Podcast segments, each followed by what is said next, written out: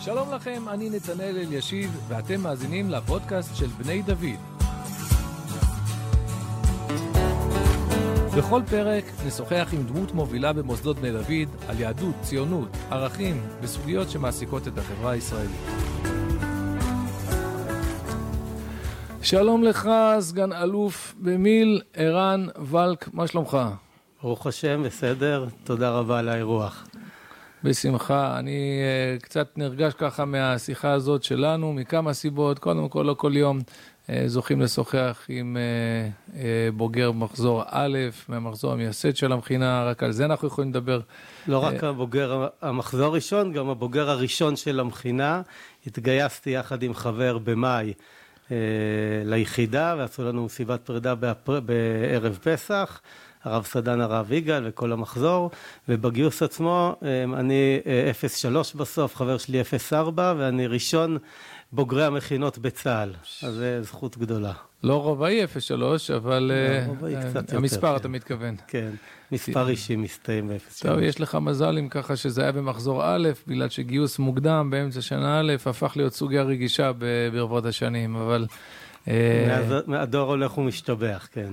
אז אתה יודע מה, אולי באמת נתחיל משם, יש המון דברים שאתה עוסק בהם והמון דברים שנשמח לשוחח אבל, עליהם, אבל באמת, אתה יכול לשחזר לנו קצת את האווירה, מה זה הדבר, איך שמעת בכלל שהולכים להקים מכינה ומה היו התוכניות שלך עד שפגשת את הרב אלי והרב יגאל ומה קרה, איך זה השתנה? טוב, אז סיפור שלי, אני בעצם כבר בכיתה י"ב עשיתי גיבוש והתקבלתי ליחידה, למדתי בבית ספר הימלפר בירושלים. ותכננתי ללכת ללמוד במסגרת של הקיבוץ הדתי, האמת היא. ו... אם כי אתה לא ירושלמי, אתה גדלת לא, אני באלון. בגוש, באלון שבות, אלון שבות, אלון בגוש שבות, עציון. כן. ולמעשה אמרתי מראש שאני מתכוון לעשות צבא רגיל, לא אהבו במסגרת שחשבתי ללכת אליה. רגע, רגע, רגע, סליחה, אני, אני כבר צריך לעצור אותך, כן. ברשותך. Uh, באותה תקופה, הנורמה בחינוך, אנחנו מדברים על 1988, נכון. הנורמה בחינוך הדתי זה שהמערכת מכווינה את כולם ללכת להסדר, לאו דווקא בגלל שזה מה שמתאים להם, אבל כדי לגונן עליהם מבחינה דתית.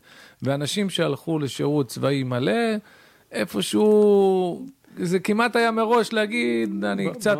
התהליך אצלי בעצם, זה שאני לוקח בעצם איזו עצמאות, התחיל בזה שמאלון שבות התחלתי בישיבה תיכונית, בשלב מסוים החלטתי שלי פחות מתאים הפנימייה, ועברתי לאימלפרב, זה היה אירוע מאוד מאוד חריג באלון שבות, של שנות ה-80, א', המפגש עם אוכלוסיות שלא קיימות בזמנו בגוש עציון, עדות שונות, נגדיר את זה בצורה עדינה, כן. אוכלוסיות שונות, לי זו הייתה כלומר, חוויה... פג... פגשת גם אשכנזים ב... כן, אפשר להגדיר את זה ככה. וגם את מיטב הנוער של ירושלים, שרבים מהם היו באימלפר, וזה היה בשבילי די טלטלה באלון שבות. בעקבותיי באו עוד שישה מהמחזור שלי שעזבו ישיבה תיכונית, אני לא רואה זכות שהם עזבו ישיבה תיכונית, אבל הם ראו שאפשר להתפתח גם במקומות אחרים, וחנוך לנער על פי דרכו. ובאמת, לי היה ברור שגם אני רוצה ללכת ללמוד שנה ישיבה. לא חיפשתי להתחזק ולא חיפשתי את דרכי, הייתי די שלם עם דרכי, גם כבר התקבלתי בכיתה י"ב ליחידה, גם ידעתי שאני רוצה ללמוד תורה. ופה הצטלבו דרכי ושמענו שנוצר איזה, קיים דבר כזה חדש, מכינה. איך שמעת, אתה זוכר? אני זוכר שהתחילו לדבר, שיש איזה משהו חדש, הייתי עם ההורים שלי באיזה פגישה בבית שמש. אני חושב, על זה אני לא חותם, שביקשו אותנו לכתוב, לתת שם, ושאני כתבתי משהו מכינה ישיבתית, אני לא בטוח וואלה. בעניין, אולי יש לי בזה שותפות. מי שלא יודע, אז המכינה, המכינה שכולם קוראים לה עלי, הייתה, היא נועדה בהתחלה לקום בבית שמש. נכון. היא כמעט במקרה, מקרה השגחה, כל אחד איכשהו יפרש, אבל היא התגלגלה ככה כאן לעלי. אז אתה עוד היית בפגישה ההיא בבית שמש.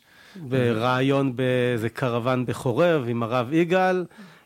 זהו, ואז התחלנו את השנה, כ-70 חבר'ה, בתקופה שהיה פה אולי, לא זוכר, 20-30 משפחות ביישוב, גרנו פה בבתים עצמם של, ה, של היישוב, היה פה גנרטור שהלך ו, ו, ונפל כל הזמן, לא היה כביש לא היה כביש, היה פה שביל, חסמו לנו עם אבנים פה.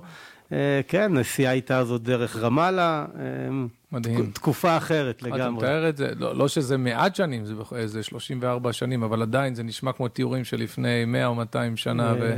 כן, לא יאומן איך ה... תקופה אחרת, עבר פה באמת מרשים איזה תהליך עבר פה. זכיתי גם להיות פה לפני כעשור פחות או יותר כסגן מפקד החטיבה. אז זה כבר בהמשך הדרך הצבאית שלי. נהדר. אז אתה בעצם מתגייס לסיירת מטכ"ל בתקופה שבה גם כן מעט מאוד דתיים. מעט מאוד אה, דתיים, היינו שלושה... מחזור, מ... מחזור לפני, אה, מחזור, שנה לפני... אני המחזור הראשון. מחזור... לא, לא, אני התכוונתי ב, ב, ב, ביחידה, אתה היית בעצם שנה לפני שהגיעו ארבעת, ארבעת הדוסים? לא, הם הגיעו אחריי, אני בעצם. זה מה שאני אומר, כן. היית שנה לפני ש... שפתאום הגיע הצוות המפורסם, צוות גיורא אה, של... אה, נכון, של נפתלי וכולי. כן. אה, כן, אז אנחנו היינו בעצם שלושה מ... עלי, הדתיים היחידים בצוות, מחזור אה, אוגוסט 89. אחד לא סיים, שניים סיימנו את המסלול, והיינו גם גוון שונה של הנוף של הדתיים, היו אה, דתל"שים או כאלה מסגנון אחר טיפה שהגיעו, אה, ובעצם אה, היינו הראשונים, אני זוכר שהייתה לי חוויה גם כן ייחודית, שבפורים הלכנו לקרוא את המגילה יחד עם אה, אה, עמנואל ונפתלי וכל החבורה הזאת, אה, הלכנו לקרוא את המגילה בבית מתן, כנסת. נזכיר גם את מתן כהנא, ככה. מתן כהנא, שייבדל לחיים. הלכנו לקרוא את המגילה בבית כנסת, שלפני זה בכלל השתמשו בו כ... לתפקיד משני אחר או ראשי אחר, הוא היה האופטיקה של היחידה, ואמרנו ככה, וואלה, מאז אה, לא יודע מתי, פעם ראשונה אולי שיש פה מניין ביחידה. אה, זו הייתה חוויה, כן. אה, הרגשת שמקבלים אתכם אז, אה, שמחים בזה שאתם שם, או שבעצם קצת תקוע, אולי ציפו מכם להזדכות על הדת ולהשתלב? אני אגיד משהו שגם ליווה אותי לאורך כל השירות. אני באתי כערן, לא באתי לא נציג של אלי ולא של הציונות הדתית, אבל הייתי עם העמוד שדרה שלי ועם הדרך שלי. אה, וגם הבחירות שלי שלאחר הפרישה, שנדבר עליהן אני מעריך בהמשך, זה היה, אה, הרגשתי שבצבא בסוף בשום מקום לא כתבו לי במשובים אה, משהו על הכיפה שיש לי על הראש. תמיד התייחסו ליתרונות והחסרונות שלי כמפקד. הרגשתי שבצבא על אף כל האתגרים, ויש אתגרים, יש משהו שהוא מעל הדבר הזה.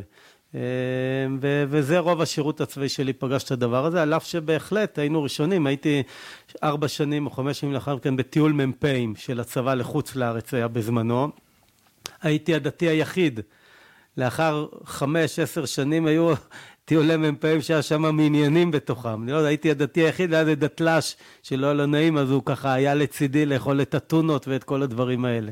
אז אין ספק שבראייה פרספקטיבה של שלושים שנה, זאת מהפכה. זה משהו, משהו אחר, אה, כן, שבא באופן טבעי ואמיתי, אה, עם אנשים בדרך, בלי הצהרות ובלי זה, כי זה מה שאמרתי, אני באתי כערן, לא באתי, אה, אני, אני גאה בבתי מדרש שלי, אני גאה בבית גידולי, אבל הבאתי את האישיות שלי ואת עצמי, וככה אני חושב שצריך לפעול, בצניעות וב...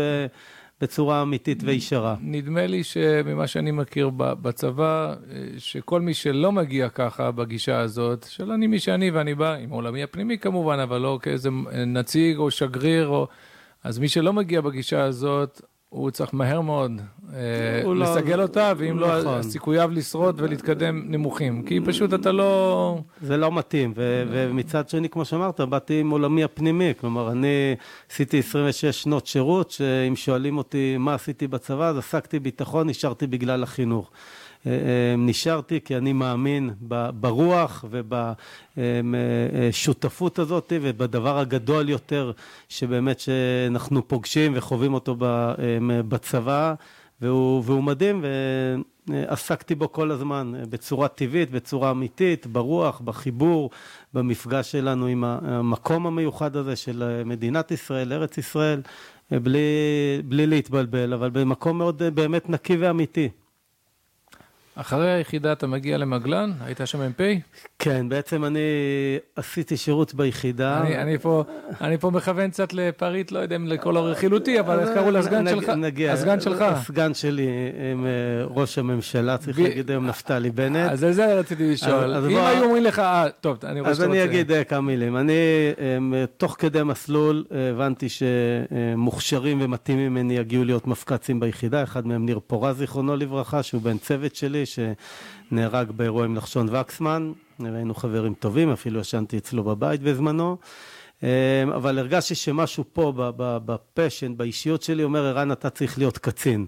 אה, זה, הרגשתי שזה הייעוד שלי, שעם כל הכבוד ללוחם ביחידה, אני, הייעוד שלי זה להביא כישורים של מנהיגות, של אה, פיקוד. איבדנו הרבה, איבדנו, כן, לא חלילה, אה, אבל אה, החמצנו הרבה קצינים מוכשרים שיכלו לצמוח, שפשוט נבלעו ביחידות כמו סיירת מטכ"ל ושם... אז אני לא, לא נתתי לזה לקרות, והייתי, אה, שוב פעם, בצניעות אני אגיד, אני חושב, הייתי איזה נחשול, שאחרי הרבה שנים שלא יצאו מהיחידה אנשים החוצה, יצאתי עם חבר שותף עוזי לייבנר, שהוא גם בוגר עלי. פרופסור עוזי לייבנר היום, הוא ארכיאולוג בכיר. אמ, יצאנו לקורס קצינים, קצת הפחידו אותנו בבה"ד 1, החבר'ה אמרו, מה אתם נורמלים לגדודים וזה, חזרנו לתקופה ליחידה, ואז החלטתי שלהיות קצין מקצועי זה לא אני, ומגלן עברה מפלוגה להיות באמת אה, גדוד, יחידה גדולה, פיקודו של טל רוסו. אה, בראשית שנות ה-90, שנת 92, ובעצם הייתי שם מפקד צוות ומ"פ. אחריי הגיעו מהיחידה עוד שלושה אה, אנשים מאוד מוכשרים, אה, ראש הממשלה נפתלי בנט, אה, עופר וינטר ועופר רוגש שהוא לא מבית מדרשנו אבל הוא הקים את אחריי לאחר מכן ועופר וינטר החליף אותי כמפקד צוות, עופר אוגש החליף אותי כמ"פ ונפתלי בנט נהיה סמ"פ שלי והייתי מ"פ שלו. טוב, אני אחרי זה צריך להשלים איתך, האורגש הזה עוסק הרבה בשטח, נכון? נכון, בג'יפים, בזה. אוקיי, אז עכשיו אני רק עולה, יש לי ולך משהו לסגור. ילד משותף, שזה הספר סיפור דרך שעוסק בניווטים ומיומנויות נכון, שטח. נכון, נכון. והאיש הזה, שפשוט לא ידעתי את כל, את כל הרקע, אבל אני, יש איש אחד שמזמין לפעמים אה, ספרים, והוא עוסק בשטח, ארבע על ארבע, יש לו אה, נכון, אתר. נכון, יש לו אתר, יש לו... עכשיו אני מבין, אה, כן, אוקיי, כן. אבל זה כבר... ושאלת על, על נפתלי, אז אני יכול... זו שאלה לא הוגנת לשאול על לא, מישהו כל כך צעיר, לא, אילו היו אומרים לך אז. אז אני אגיד לך שאז בלט שנפתלי, הוא היה אמיץ מאוד, הוא היה אידיאולוגי מאוד, בא מבית, ההורים שלו הם אה, עלו מאמריקה, היו אנגלוסקסים מאוד מאוד אידיאולוגיים וחדורי אמונה, הוא תמיד סיפר לי על ההפגנות שהם הולכים להם וכולי. ג'ים בנט, כן, והוא היה מאוד מאוד מוכשר. אני יכול להגיד פה שיום אחד הוא אומר לי, רן, אני צריך לקפוץ לעשות אה, פסיכומטרי, אחרי שבועיים אני שואל אותו, נו, איך היה וכולי. בסדר, 780. אבל הוא היה, זה בלט מאוד, גם הכישרון שלו, גם האומץ שלו וגם הצד האידיאולוגי. זה דברים שבלטו אז. ומאחל לו הצלחה, זה הצלחה של כולנו. בעזרת השם, בעזרת השם, יפה מאוד. אוקיי, בסדר. אני, אני אחר כך, אני אגיד לך איפה אני פגשתי אותך לראשונה, אני לא יודע אם אתה זוכר, אבל אני זוכר את זה היטב. אני התגייסתי בגיוס מרץ 97 לצנחנים, אחרי ארבע שנים במרכז הרב. הלם בקו"ם זה, זה, זה עדין לעומת המצב שאני בדיעבד מבין שאני סנור, הייתי... סנור, זה היה סנור. הייתי נתון בו, כמובן, כן, כן. נכון, היית, היית סגן מפקד סגן מפקד הב"ח, רב סרן, כן. וזהו, אני פשוט זוכר שאתה ניגשת אליי באיזושהי uh, שמירה, ואני כבר לא זוכר מה זה היה, אבל אני זוכר את ה... אתה יודע, יותר חשוב זה רגשית, אני זוכר את, התפיחה ואת העידוד ואת החיזוק, וההבנה שיש פה עוד מישהו שבא פחות או יותר מאותו עולם ש, שאני בא ממנו, וזה עשה לי המון בתור, uh, בתור טירון. והיה לנו עוד מפגש שבו אה, כבר הייתי בתפקיד פיקודי זוטר, ודיברנו קצת, ואתה הבנת שאני כנראה מתכוון יום אחד לחזור לעסוק בלימוד תורה והוראה, ואתה אמרת לי אז שזה מאוד חשוב בציבור הדתי, גם, גם רבני ותלמידי חכמים, שיש להם רקע צבאי רציני, והם מבינים והם מחוברים יותר לחלקים בעם, אה, זה דבר מאוד משמעותי גם לרבנות שלהם. אז א', אני לא זוכר את, ה, את האירועים, אבל אני אומר, זה, אני אומר את זה הרבה פעמים, הייתי מנהל מסע ישראלי בחמש שנים האחרונות, והיו לי מאות מדריכים, והייתי אומר להם כל פעם, אתה לא יודע אף פעם כמחנך איזה אבן אתה זורק, ומה נתפס על ידי אחד החניכים, והנה עברו כ... 25 שנה מהאירוע שאתה מדבר, ולי יש תפיסת עולם שאני מאוד מאמין בה, בחיבור בלתי אמצעי עם השטח ובשיח בלתי אמצעי עם אנשים. אתה רואה, כנראה היית אחד, לא הכרתי אותך, היית חייל צעיר, לא הכרתי גם את הרקע שלך, כנראה היית עם איזה כובע צבאי כזה בשמירה או משהו כזה. ואני שמח שהצלחתי להשאיר בך איזשהו חותם. אני תמיד מספר ש... היה לי אירוע לפני שש שנים שפרשתי מהצבא, עשיתי קום פרישה לער"ן, שחרור לער"ן, זה היה בדיוק שש שנים, עשיתי ערב לשחרור ירושלים. והבאתי ידיד שלי, אלוף גרשון הכהן, דיבר על השבועה על נערות בבל, והגיע מפקד צוות שלי מהיחידה וכולי. והזכרתי למפקד צוות סיפור שהוא לא זוכר, אבל אותי זה מלווה 30 שנה. בניווט הראשון שהיה לנו בלטם צומת גולני, היה רוג'ום כזה עם אבנים, היה שם פתק קטן. היה כתוב בו מספר מילים, לא בחיל ולא בכוח, כי הם אירוח, והלכנו אחרי זה עוד, לא זוכר, עוד שעות רבות על הר תורן. לי נצרב המשפט הזה. כשהייתי מ"פ, המשפט הזה היה מאחוריי גם במגלן וגם בבה"ד 1 כמ"פ.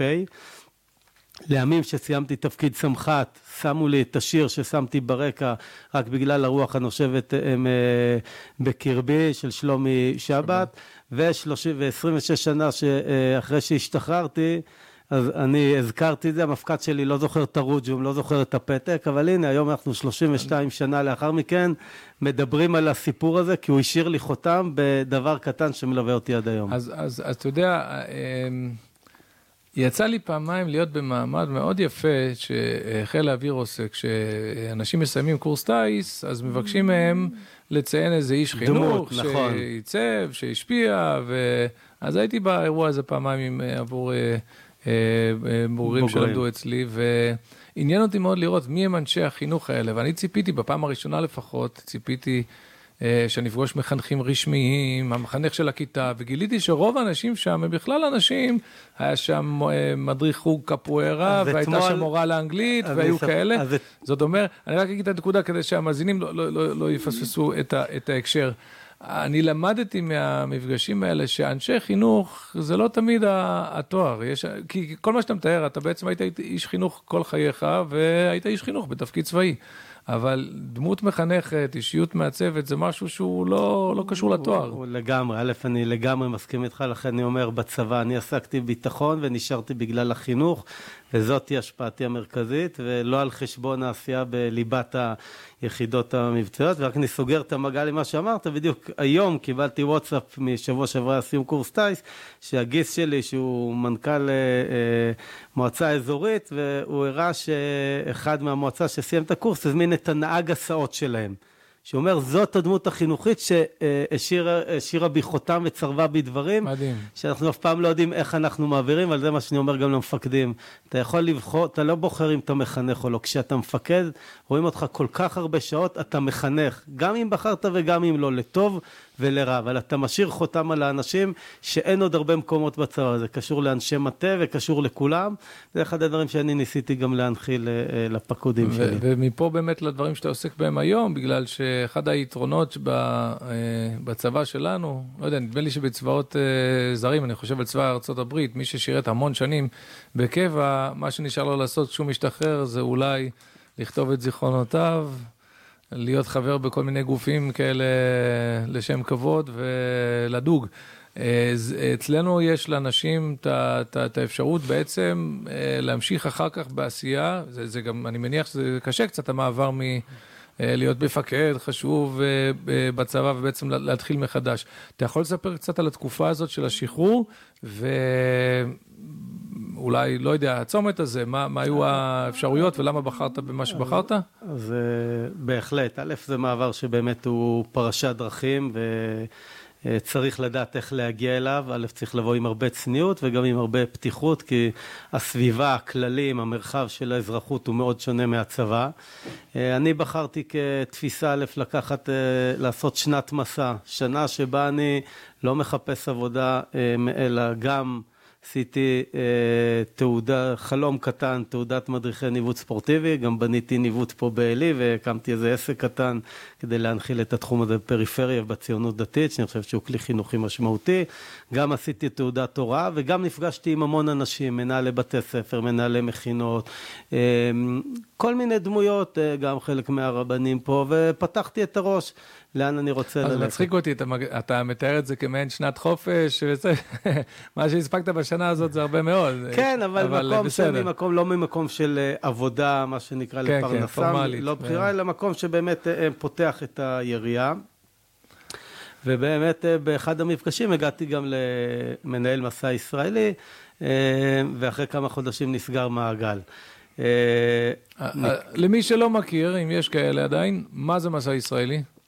לפני שאני אפרט מה זה מסע ישראלי, אני אגיד שיש גם סיפור בעניין איך הגעתי למסע ישראלי. בשנת 2008, כשנתיים אחרי לבנון השנייה, צה"ל עבר משבר מאוד גדול, משבר ערכי גם כן, של זהות עם המשימות, היו כל מיני ועדות, והייתי אז מפקד במכללה על פיקוד טקטי, זה חבר'ה שהם לקראת תפקיד מ"פ שעושים תואר ראשון, אה, ומפקד המלת"ק החליט שהוא רוצה לעשות מסע ישראלי, מסע ישראלי היה גוף אז שקיים שלוש שנים והביא איזה פדגוגיה ייחודית של מסע קצר בין שישה ימים שמצליח ליצור הם, אה, טלטלה או באמת איזושהי צריבה מאוד חזקה בחוויות שעוברים בזמן מאוד קצר.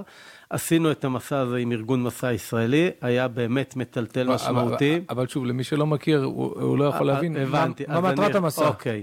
מה הזה? מסע ישראלי זה מסע שבאמת בעצם המטרה שלו זה בירור וחיזוק הזהות יהודית ציונית וחיבור למדינת ישראל כמדינת הלאום היהודי וחיזוק המעורבות החברתית. המסע הזה קיים כ-15 שנה, הוא גדל משני אה, אה, בעצם מקומות, פעם אחת איזה תגובה, ריאקציה לניסיון לייצר את שלנו בפולין, ועם כל הטרגדיה, אז בעצם באו מחנכים מהמורה, אגב, על הסבא וסבתא שלנו, שלפני 100 ו-200 שנה חלמו על ציון ועל ארץ ישראל, הם לא הייתה את השואה, אז יש איזה כנראה משהו אמיתי במקום הזה, בארץ ישראל עצמה, בואו נעשה בירור לדבר הזה. דבר שני, גם כל מה שקרה במדינת ישראל לאחר רצח רבין, ובואו ננסה טיפה לקרב את הלבבות, ובעצם נבנה מסע עם פדגוגיה ייחודית של שישה ימים, שהוא בעצם אה, נע בנפש, באדם, על ידי ציר שהולך בין אה, אה, אני ועצמי, אני והקבוצה, אני והקהילה, אני והעם בארץ, אני והמדינה, אני והיהדות, כל מסע הוא בין שישה ימים כולל שבת. שיש בו מספר מאפיינים, לא נותנים תשובות, שואלים שאלות, כל השיח הוא במעגלים, אין שם רב מול תלמיד, תמיד אה, כולם שווים במעגל, mm-hmm. ומי שצריך לתת את התשובות בעצם זה המשתתף. ומס... מי, מי האבא של כל הדבר הזה? Uh, צריך להגיד את זכותו של uh, הרב מוטי אלון, על אף מה שקרה בהמשך הדרך, שהוא היה אז uh, מנהל או מוביל את ארגון מבראשית, שהוא יזם והמוביל של הדבר הזה. שני אנשים, אה, אורי כהן, שעד היום הוא מנכ"ל מייסד, שהוא בוגר בני עקיבא, וטימי בן יוסף, שהוא איש ידיעת הארץ, איש שלח, זיכרונו לברכה, טימי בן יוסף, הם אה, כתבו במשך שנתיים את הפדגוגיה. הם הביאו אותה למשרד החינוך, ובעצם היום כבר, שסיימתי טרום קורונה, יוצאנו כ-25 אלף תלמידים, 95 אחוז מהם זה הממלכתי, כל אחד מהם זה לשבוע מסע, שישה ימים, כולל שבת, מתחיל באמצע הלילה, כל בוקר מתחיל בנץ קפה בזריחה, ובהרבה מחקרים אה, מוכח שזה משאיר צריבה מאוד חזקה על מי שעושה את המסע. זה מעין מסע, כמו שיש תגלית, birthright, לאנשי חוץ לארץ, אז צריך גם להזכיר לאנשים שנולדו פה. זה נכון, מסע של אבל המסע חיזוק הוא הזהות. וה... חיזוק הזהות לגמרי. בארץ, במסע הישראלי הוא הרבה, אין חוויות, הכל נורא פשוט. החוויה זה הליכה במדבר והתבודדות. החוויה זה התנדבות. החוויה זה קימה בנץ קפה. החוויה זה שבת בכותל. חוויות מאוד... מאוד פשוטות של כל חוויה מייצרת uh, שיח. אני אסיים רק את האנקדוטה שלי. סיים ואז שאלה. כן, עשינו מסע ב, um, uh, במלת"ק, היה מטלטל, זה שש שנים לפני השחרור שלי, ואני אמרתי, זה מה שאני רוצה לעשות, שאני אהיה גדול. גם חינוך, גם חוצה מגזרים, שזה מאוד מתאים לאישיות שטח. שלי, גם שטח, גם ארגון. כשסיימתי במלת"ק, לקחתי בקבוק, שמנו כל אחד איפה הוא עוד עשר שנים. לפני שנה הצוות שלי פתח את זה, והיה פתק שאני כתבתי, מה היה כתוב שם? מנהל מסע ישראלי, זה שש שנים לפני זה, תודה מעצרת מציאות. זה, זה מיוחד מאוד. תגיד לי, שאלה פרטנית, אבל היא כן. שאלת הדור והתקופה. מה עושים במסע הזה עם הפלאפונים, עם הסמארטפונים? בזמן אה, כל המעגלים, התיקים והפלאפונים מאחורי האנשים, ויש בתי ספר שצריך לזכור, זה בשיתוף עם בתי ספר, אז המעגלים עצמם, אה, צריך... צריך להבין, המסע מתחיל כל בוקר בהתעוררות בחמש וחצי בבוקר. אני יכול להגיע למסע שיש בו 1,200 איש, איש, יש בו קידום נוער, קורס טיס שעשו איתנו המון שנים, ובית ספר אליטיסטי, כולם בחמש וחצי עם טקסט יושבים וקוראים. למה? כי כשאתה מדבר לנפש האדם בצורה פשוטה, הוא מרגיש שהוא המרכז, וזה פשוט עובד, וזה מדהים.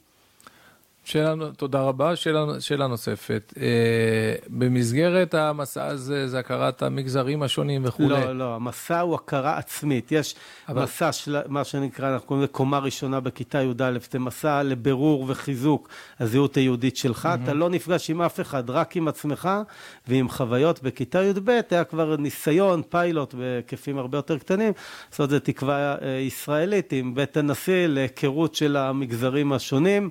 אה, ממקום, שוב פעם, של אותה פדגוגיה, של הקשבה, של אה, הכלה. אוקיי, אז זה בסדר, זה שלב ב', כן. אבל זה חלק מהארגון. נכון. עניין אותי, אתם גם עוסקים בנושא של יחסי יהודים וערבים כן, ערבים ישראלים?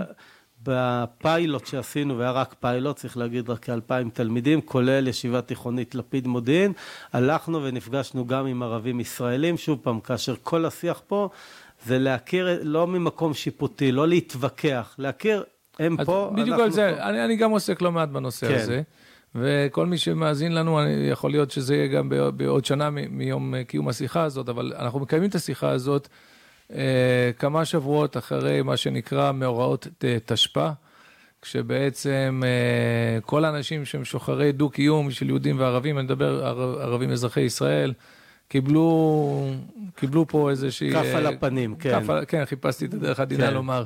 מעניין אותי, מה הזווית שלך על העניין הזה? שמע, אה, א', אה, כולנו פה קיבלנו מה שנקרא תזכורת לסביבה שאנחנו חיים בה ולדברים שאנחנו צריכים לטפל בהם כחברה אזרחית.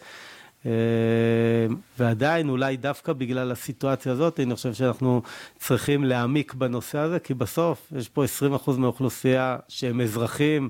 שהם לא עושים שירות לאומי, לא עושים שירות צבאי אולי בהיגיון, צבאי אה, לא עושים, אה, ואנחנו צריכים ללמוד איך אנחנו מכילים את הדבר הזה ומנהלים אותו ומתמודדים איתו, ולא מטאטאים מתחת השטיח, כי כשהם השתמשו בנשק הלא חוקי בתוך עצמם, היה לנו נוח להתעלם. פתאום זה, בסוף, ברגע האמת, זה הגיע מולנו. אני חושב שלכולנו כחברה יש אחריות אה, להתעמת עם הדבר הזה, לטפל בצדדים הביטחוניים במה שצריך, אבל בצד האזרחי אני חושב שחייבים ליצור פה איזשהו שיח, מפגש. נשארה לך אה, עוד תקווה אם כך. לא, את לא מאלה ש... אני מאלה שחושבים שאין לנו ברירה, אלא אנחנו צריכים אה, לנהל את הדבר הזה, ו... וחייבים ליצור שיח שהוא שיח שהוא לא עם סטריאוטיפים רק, כי בסוף יש גם הרבה אנשים שרוצים לחיות פה פשוט.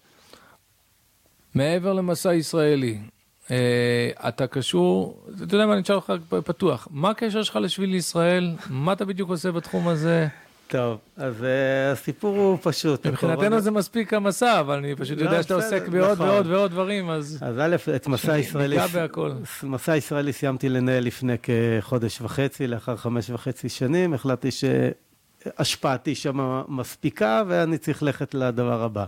תוך כדי השנה האחרונה שהיינו בקורונה, והיא כמובן פגעה קשות גם מסע ישראלי, אה, יצאנו לחל"ת אה, קצר, ואחרי החגים, אה, לפני כשמונה חודשים, יצאנו לחל"ת ארוך.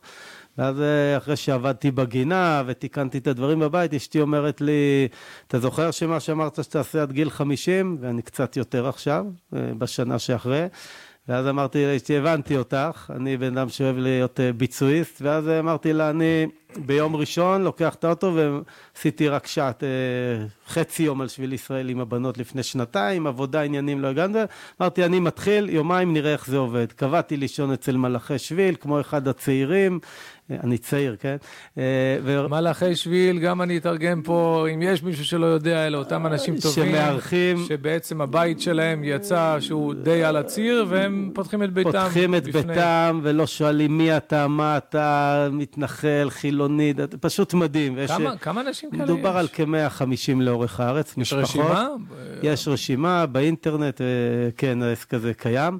התחלתי ללכת בשביל. ללא תשלום. ללא תשלום, ללא כלום, ללא הזדהות, שום דבר. פשוט באמת אנשים מדהימים. אני יכול להגיד שביום הראשון הייתי אצל משפחה, בית פשוט אה, עד כדי פשוט מאוד, אבל עם כזה לב, לב רחב. פשוט היה מדהים uh, הסיפור הזה, ופגשתי המון צעירים שהולכים את השביל, ואני הולך uh, מהר, uh, אז פגשתי הרבה, עברתי כל הזמן צעירים שהולכים, ואמרתי, תשמע, יש פה משהו גדול בדבר הזה. ואז הראש שלי התחיל uh, לעבוד, ואמר, רגע, עשיתי מרתון בגיל 42, יש מדבקה כזאת, מה קורה בסוף uh, שביל ישראל? אין שום דבר, 60 יום הולכים. אמרתי, טוב, אני זה, מפה לשם עשיתי תחרות עיצוב, הצביעו איזה, הגישו לי 20 הצעות, הצביעו מעל 1,200 אנשים, כל זה קרה בדצמבר, תוך שבועיים הלכתי וגם, אני פה אמרתי, אני אראה לך, אה, ייצרתי את התוצרים אה, של אה, פאצ'ים, מדבקות, מחזיקי מפתחות של זה, קבעתי את הסלוגן, גם אני בשביל ישראל. 1,050 קילומטר, שביליסט לפניך, גם אני בשביל ישראל, אז זאת מדבקה ששמים על הרכב? על הרכב, כבר מאות רכשו אותה, זה פאצ'ים ששמים על התיקים. כמובן, טוב, אתה יודע, קצת צורם לחלקנו לראות, אז, לראות את הקו אז שהוא... אז אני אספר לך, בעצם... אז יש כתבה, מי שירצה מוזמן, כתבה בערוץ 7, אני אשלח לך אחרי זה, ששאלו אותי אותו דבר, ואז סיפרתי שני דברים. אבל רגע, אתה, אתה יורד לסוף דעתי, אה, אבל למי שלא ירד, אני כן. רק אומר, הקו של שביל ישראל הוא די... הוא אה, מסמן את קווי 67. כן. ואז פנה אליי מישהי והחברה ואמרה, איך אתה קובע את הגבול המזרחי במפה, לא, דרך אגב, זה עיצוב של בחורה מהוד השרון, לא קשור אליי, כן? Mm-hmm. שהיא לקחה את מפת ארץ ישראל וסימנה פה את, אה, את קו השביל, כן. שאנשים מאוד אהבו את הדבר הזה, בעיקר אלה שהולכים קטעים, כי זה מסמן 1050 כאילו סיימת. ואז מישהי אמרה לי, אבל איך אתה נותן פה מפה עם הגבול המזרחי? אמרתי, אוקיי, כי הוא לא מוגדר עדיין. ואז מישהו אמר לי, איך אתה שם את הדבר הזה? אז אמרתי, אם יש גם מפה הערות וגם מפה, אז זה כן. בסדר, וזה שביל ישראל, צריך לדעת. יש גם שביל אלטרנטיבי, אולי אתה לא אוהב את הרעיון, אבל שהוא גם עובר דרך... אה, נכון, אז אני מסתכל בעין טובה. השביל הזה עושה דברים נפלאים בין דתיים לבין חילונים וכולי, ואז אה, כבר מאות כאלה נרכשו, והנה זה, קח איזה שי, מחזיק מפתחות כזה. אתה יודע להגיד לי, רגע, זה מחייב להחזיק מפתחות כזה, אני, אני צריך להתחיל כן. ללכת, אבל לא, ואז... אתה יודע לומר לי בזמן נתון, יום ממוצע, לא בחורף ולא בקיץ, כמה אנשים עכשיו על השביל? מאות אנשים הולכים על השביל, אני גם פניתי לווייז שיעשו זה, היה לי כל מיני יוזמות, שווייז שיראו כל מי שנמצא על השביל. אתה לא יכול סתם ללכת, אה? אתה חייב... אני, קשה לי סתם ללכת. ואז הדבר הבא שעשיתי, אמרתי, רגע, יש מלאכי שביל, זה מדהים, אבל חסר מקומות כמו בחו"ל, כמו במזרח. אז יצרתי אה, דבר שנקרא בית בשביל ישראל, יש היום במרחב החברתי בתל אביב, יזמתי במתנ"ס אולגה, אה, יזמתי אצל דרוזים בעוספיא ובדיר הג'ת אצל אה, בדואים, ושהם מארחים עשרות אנשים שהולכים בזמן אמת. הקומה הבאה לפני פסח חברו אל הארגון צוהר, ובעצם... אה, אני, אני לא הבנתי, סליחה, אני עמדתי לשאול אותך על מה זה בית בשביל ישראל. אז בית בשביל ישראל... מה זה בדיוק? זה מקום שמשלים את הסיפור של מלאכי שביל. מלאכי שביל מארחים שני אנשים, ארבעה אנשים, יש כאלה שגם עשרה, אבל בסוף זה בודדים. אין את החוויה של המפגש של עשרות אנשים כמו במזרח. ויש מאות אנשים שעושים את השביל, יש שתי עונות. אחת בחורף ואחת... אה, אז מה זה, אין בית מלון? אה, זה לא בית מלון, זה מקומות, למשל, מרחב החברתי, זה עמותה, ארגון שבכיכר אתרים, יש להם איזה חצר ענקית. אה, חברתי לאנשים שעובדים בקצב שאני אוהב, אמרתי ליקיר שגב, איש יקר, יזם חברתי, הוא אומר לי ישר, תגיע, אמרתי לו, צריך שירותים, צריך מקלחות, צריך פה הפרדה בנים-בנות, הוא אומר לי, סגור, באותו שבוע התחלנו לארח שם, היו שם... לדעתי כבר מאות אנשים עברו שם. אבל מי מתחזק דבר כזה? זה שייך לעמותה, לארגון. אני התלבשתי על דברים קיימים. פניתי mm-hmm. למתנ"ס אה, אולגה, לעירייה, מישהי שסמנכ"לית שהיינו איתה באיזה קשר. רתמה את מתנ"ס אולגה, סידרו מזרונים, סידרו חדר, פינת קפה, וגם שם מארחים עשרות. נסיים את האירוע הזה בשני דברים קטנים. אחד, אמרתי כבר, אנשים מתקשרים ו... או שולחים לי וקונים את הפצ'ים מדבקות, אמרתי, אף אחד לא אומר תודה למלאכי שביל. אומרים תודה, אבל משהו זה, יצרתי את הדבר הזה עם מגנט, ואנשים מוסיפים לי עשרה שקלים, מביאים לי המלצות, ואני שולח, כבר שלחתי ל-60 אנשים, 60 מלאכים, ערכה עם מדבקות, מחזיק מפתקות, וה, והדבר הנחמד הזה, שלחתי להם הביתה כהערכה על אה, היותם מלאכים. והדבר האחרון זה שחברו אליי ארגון צוהר לפני פסח, אמרו לי, אנחנו מחפשים אותך. אמרתי להם, מה אתם רוצים ממני? אמרו לי, אנחנו רוצים לעשות משהו עם השביליסטים, ובעזרת באמת הובלתו של מנכ"ל צוהר, אה, משה בארי, עשינו כן. שבתות למעל 200, מעל 200 אה, שביליסטים. בתל אביב עשינו, בשעלבים אצלו בבית, ואירחנו חילונים, דתיים, עם מוביל אה, רוחני, אנשים שעשו שבתות. אתה יודע, זה מעניין מה שאתה אומר, כי אם אני לא טועה, הוא צאצא של הרב חרל"פ. נכון? אני חושב. יכול להיות, אנחנו בקשר כן, טוב, אבל... כן, כן, משפחת בארי. יכול להיות. והרב חרל"פ היה שותף למסע אחר, למסע המושבות. מסע המושבות, כן, אז, אז אם זה ככה, אז הוא סגר... סגירת מעגל מאוד מאוד יפה. לגמרי. ועכשיו אני בדיוק היום, אני בתהליך לעשות אה, שבתות לבוגרי השביל. Mm-hmm. גם כן עם דמות רוחנית שמלווה את השבת ויוצרת איזה משהו שהוא, שהוא מכנס, וכל שבת כזאת היו 40 אה, איש בתל אביב, 20 איש בזה. ואני רוצה לתת עוד קומה לשביל. אה, זאת תרומתי הצנועה לשביל. מישהו, יש לו הערכה כמה אנשים עד היום השלימו את כל שביל ישראל? תשמע, מישהו... צריך איפשהו שנרשמים. אז המנהל הרשמי של שביל ישראל זה אה, החברה להגנת הטבע. אנחנו פה בעין טובה, אז אני לא אגיד על מה שהם עושים או לא. אתה רואה, יש הרבה מקום בשביל תרתי משמע, גם ליוזמות. גם לדברים אה, אה, נוספים, אבל לדעתי אלפים בשנה האחרונה, אה, בגלל הקורונה גם, אז מדובר שהיו ימים, בעצם יוצאים באזור אוקטובר מהצפון עד פברואר, מסיימים באזור אילת, ויוצאים מפברואר עד עכשיו, ממש עד יוני, מאילת דרומה. אז הערכה... זה נשמע לי כמו תואר באוניברסיטה הפתוחה, שרבים התחילו ומעט סיימו. לא, אז, רב, אז רבים מסיימים, אה, רובם גם עושים, יש שני, שני, שתי צורות, יש כאלה שעושים ברצף, זה הצעירים, ויש אה, עשרות, אולי מאות קבוצות בארץ של אנשים מבוגרים ופנסיונרים, קטע, קטע, שעושים זה... בקטעים, ותוך שלוש. חמש, שבע שנים מסיימים את השביל. ברצף כמה זמן זה שביל ישראל בערך? כ-60 יום ברוטו. כ-40-50 ימי הליכה, כ-60 יום ברוטו, שבדרום זה עם הטמנות מים ובאוהלים, ובמרכז וצפון. כל מי שמחפש לרדת במשקל, אני מציע לו, אני, אין לי ספק שלא משנה מה אתה אוכל, מי שהשלים את החודשיים האלה... זה נכון. ולפגוש את ארץ ישראל היפה. כמובן, כמובן, אבל לפעמים צריך איזשהו תמריץ על הדרך. לגמרי, כן. אז מכיוון שאתה בעצם אה, לא עושה יותר מדי דברים, אני שמח שמצא... אני מתבדח. מעבר לכל זה, אתה, ה baby שלך זה תחום הניווט. אה, כן, ניווט ספורטיבי, וזה תחום שמעניין כן. אותנו כמכיניסטים ושל אוהבי הארץ. למה, בוא אני אשאל אותך ככה, אה, יש לנו היום Waze, יש לנו היום עמוד ענן, למה זה חשוב? אה, למה זה חשוב שאנשים ילמדו ניווט אה, מיושן, פרימיטיבי, עם עמד קואורדינטות והמצפן והמפה אה, הפשוטה?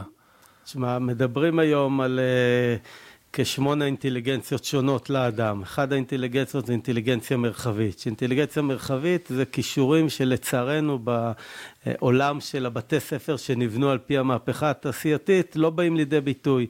וזה כישורי חיים, זה להפעיל מה שנקרא מרחב שלם במוח. והעולם של הניווט הספורטיבי שהומצא בסקנדינביה לפני כמאה עשרים שנה, סדר גודל, בעצם לוקח שטחים, ממפה אותם במפה טיפה ייחודית. גם לי יש היום מפה כזאת, יש לי עדיין חלום שאנחנו נממש אותו לאירוע גדול זכר הנופלים, אבל אה, זה עוד לא עשינו פה. ובעצם הדבר הזה מביא לידי ביטוי יכולות של התמצאות במרחב ואינטליגנציה, שרבים מהאנשים לא מביאים אותה בהרבה מאוד תצורות, ויש לה הרבה משמעויות של התמצאות במרחב וכל מה שקשור לדבר הזה, ובאמת אני נחשפתי לפני כ-30 שנה כחייל צעיר, אני לא זוכר מתי, לאיגוד שנקרא איגוד הניווט הספורטיבי, ומאז אני רץ בו. כדתי יחיד, שם אין את השינוי כמו שהיה בצבא, ואני כל השנים אומר לעצמי, לא יכול להיות שלא פריפריה ולא ציונות דתית פה, זה מה שנקרא איגוד אשכנזי, צהוב, קיבוצניקים, מושבניקים. כן. וכשהשתחררתי לפני שש שנים, אז באמת עשיתי קורס מדריכים. ואז הגעתי, אמרתי, איפה מי עובד בקצב שאני אוהב, אז הגעתי למועצת אפרת, וישר אמרו לי, הגעת למקום הנכון. זה היה בדיוק לפני צוק איתן, מיפינו את היישוב, ואז נפל שם לצערי יובל איימן, ועשיתי אירוע גדול. מאפרת. אה, מאפרת, ועשינו אירוע גדול. אמרתי להם, זה, זה, זה אה, מתבקש לעשות אירוע לזכרו, זה היה מאוד טרי וזה היה לא קל. ולאירוע של כאלף איש באפרת, עשינו את זה במשך שלוש שנים בסוכות. ובהמשך הגעתי פה לליאור ואמרתי לו, ליאור, חייבת להיות מפה אה, באלי, לא יכול להיות שאלי לא נכון, תהיה נכון. מפה. אה, נפגשנו, עשינו מפה, אה, לקח זמן, ולפני שנה בקורונה גם עשינו פה שתי ריצות ניווט שהיו מדהימות ל... לאנשים פה זה פשוט לרוץ בקנה מידה של 1 ל-5,000, צריך להבין, מפה רגילה זה כל סנטימטר זה חצי קילומטר בשטח, פה זה סנטימטר 50 מטר. כל עץ, כל שיח, כל ספסל אה, אה, מופיע, וקיצור, ואתה מקבל את המפה בזינוק, לא כמו בצבא, ובזמן אמת צריך לבחור את הנתיב המיטבי. אני, אני לא יודע אם אתה מכיר את הסיפור, אבל אותו ספר, אה, סיפור דרך, ש... היית שותף לכתיבתו, הוא יצא במקור על ידי משפחת גרנית מעופרה, מעופרה, והרבה נכון. שנים הוא לא, הוא לא היה בשוק.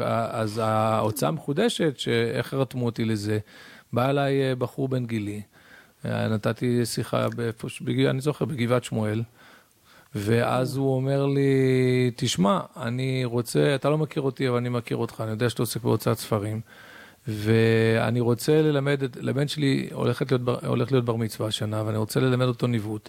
הלכתי לחנויות הספרים כדי אה, לקנות את הספר הכי מתאים. הוא אומר, אין ספרות בכלל על הנושא הזה, לא קיים. ואז הוא ככה ישב על הווריד שלי ומשפחת גרנית, וככה באמת אה, הוצאנו את זה מחדש. ניווט זאת אומנות, אני אגיד מה, מה, מהזווית שלי, שלא היה משהו משמעותי כל כך בשירות הצבאי, עשיתי, יחסית לחירניק רגיל מה, מהגדודים, עשיתי הרבה שבועות נבואות ובקורסים פיקודיים, והעמידה הזאת פשוט לבד. מול השטח, עם המכשיר קשר על הגב, ועוד מישהו שהולך לסבול איתך אם אתה טועה, ואתה פשוט עומד מול כל הכלום הזה, אה, וצריך לבד אה, אה, לקבל בכל רגע החלטה, וכל טעות אתה תשלם עליה ביוקר, בכמה מובנים. זה מוציא ממך דברים... זה מוציא... ששום דבר אחר לא... אתה לא צודק לא לגמרי, אני... זה מעבר לאינטליגנציה לא, לא, הזאת של המרחב. גם הצד ה... אתה יודע מה זה? בבניין המידות הייתי אומר. אז אני אגיד שאני אני אומר לעצמי כל פעם, ואני משתדל, הרבה לצערי מהריצות הן בשבתות, ויש הרבה בימי שישי.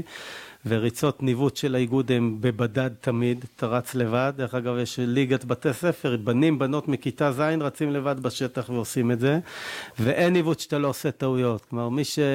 זה מה שנקרא, מי שחי הוא נושם, מי שמנווט גם עושה טעויות. ואני אומר כל פעם, אם אני לא מגיע למסילת ישרים, אז אני מקבל את הפרק בצניעות, אז אני לוקח כל פעם את המפה, ואז אשתי אומרת לי, אתה מצליח, מצליח, ואז אתה אומר, טוב, אז נחתוך מפה, ופתאום אתה בוורטיגו או משהו, וכל שבת אחרי ניווט אני יושב, מנתח מה עשיתי, מה לא עשיתי.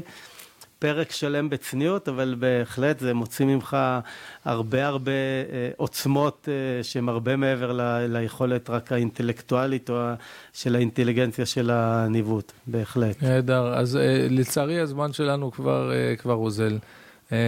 להודות לך, לברך אותך, שת, שתמשיך בכל המפעלים המופלאים האלה. יש לי הרגשה שאנחנו, אם נקיים את השיחה הזאת שוב בעוד כמה שנים, אז כבר יצטרפו עוד כמה וכמה יוזמות, כי אני רואה שאתה יזם, ב, כמו שאתה מחנך בנשמה, אתה גם אה, יזם, אז כששני הדברים האלה באים ביחד, יוצאים דברים טובים שהם לברכה לעם ישראל.